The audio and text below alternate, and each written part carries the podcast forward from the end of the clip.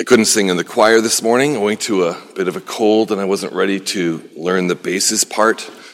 I hope you'll bear with me. We're going to get through this. And the Lord be with you. As we've been lighting these final candles in the late hours of Advent, this beautiful little assembly of hopeful people presses in once again towards Christmas 2023. In all of our varieties of experience, what can we name as the intermingled Advent promises that each of us might look forward to? Variations on themes of hope, or joy, or peace, or love. What sort of weighty requests or heart longings can you name this morning? Together, we read again one of the most famous passages in all of Scripture Luke's gospel birth narrative.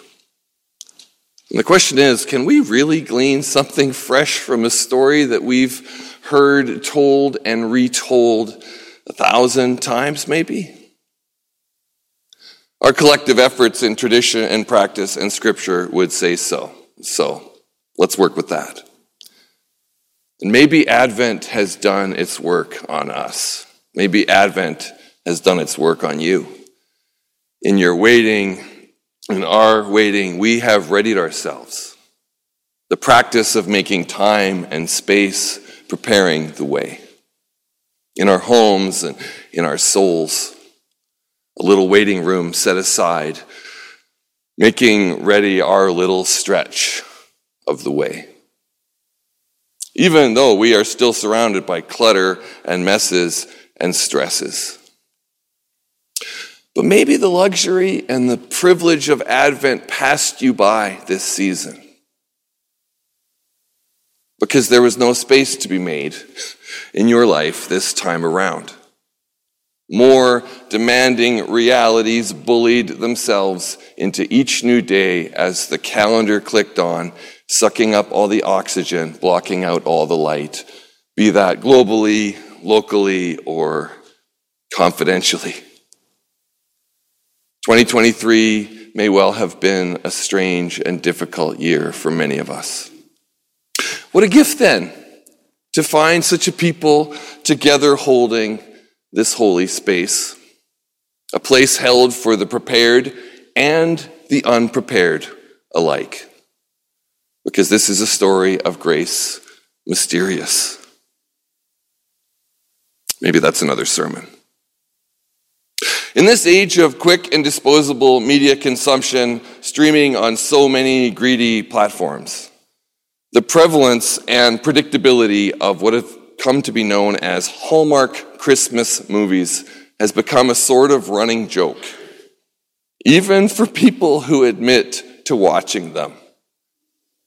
Maybe you've never watched a Hallmark movie, but these are saccharine tales sucking all the starch and spirit out of the romantic comedy genre.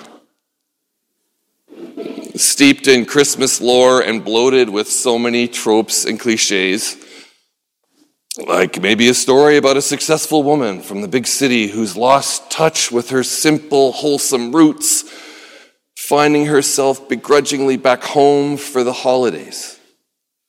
And to absolutely no one's surprise, in the company of folksy homespun characters, really good lighting, and a few moments of tension and misunderstanding, that one especially irritating local young man turns out to be the love of her life. That's a wrap. On to the next movie. We'll call it Hot Chocolate and Hot Local Men. And I'll try not to make any more fun for a couple of reasons.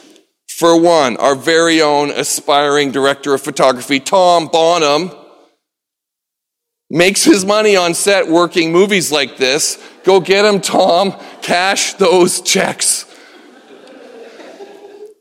And if I can withhold all of my cinematic criticism for a moment and not be a film critic, do I really want to be that guy?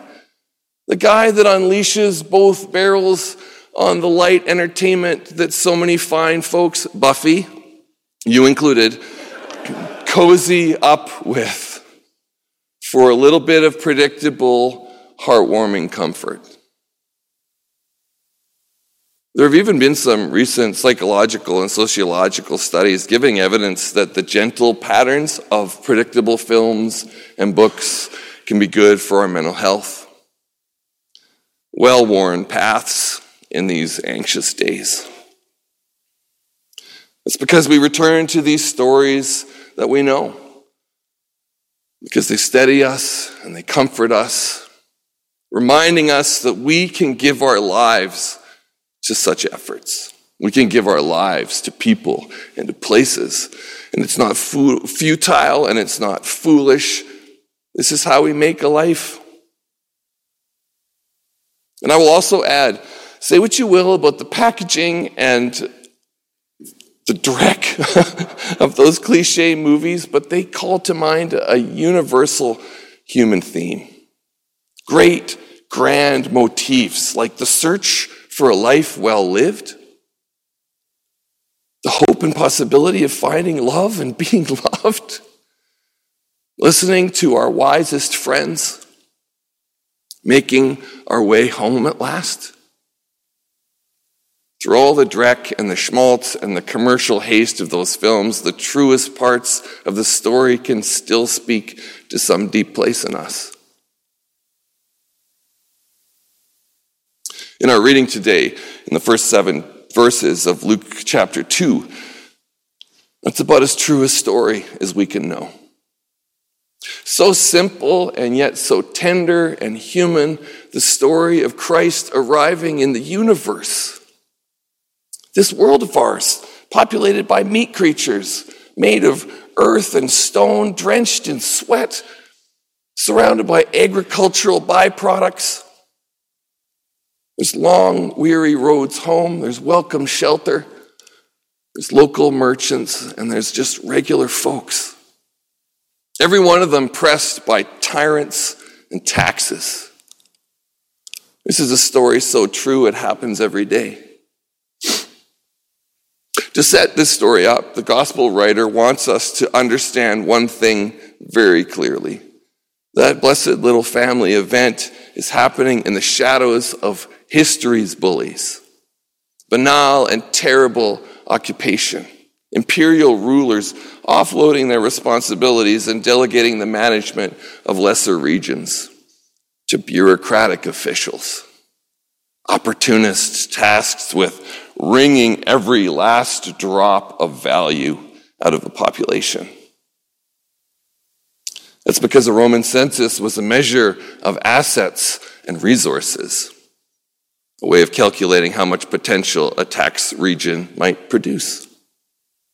How close to the bone can a dictator carve up a nation of people before they break, tragically losing productivity? Or even worse, if they form another tiresome and expensive revolt. But even the best of the empire's plans can have divine outcomes. This provincial region and all of the surrounding details would give home to a miracle.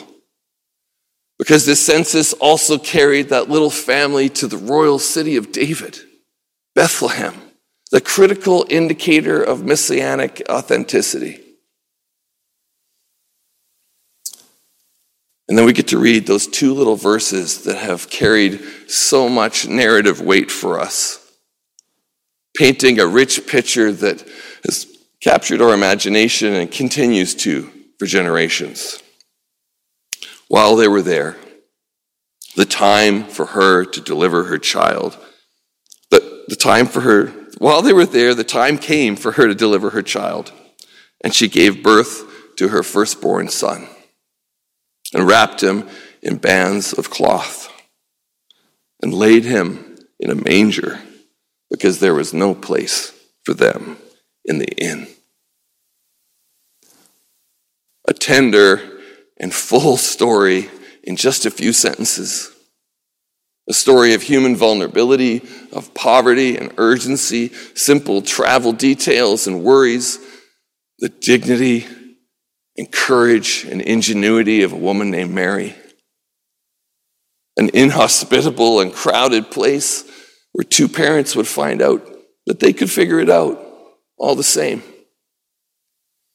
And at the center of it all, a swaddled infant Christ in an animal's feeding trough.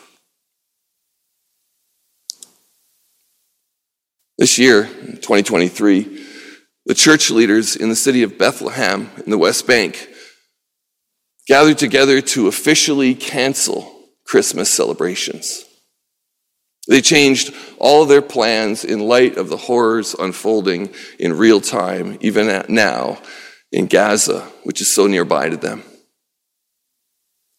Maybe you saw the moving pictures, how they've replaced their traditional nativity scene, opting instead for a baby in a manger made of broken concrete and rubble and rebar.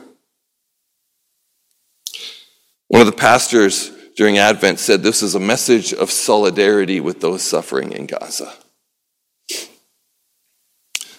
During his Advent sermon, the pastor Munther Isaac preached, and he said, God is under the rubble in Gaza. He is with the frightened and the refugees.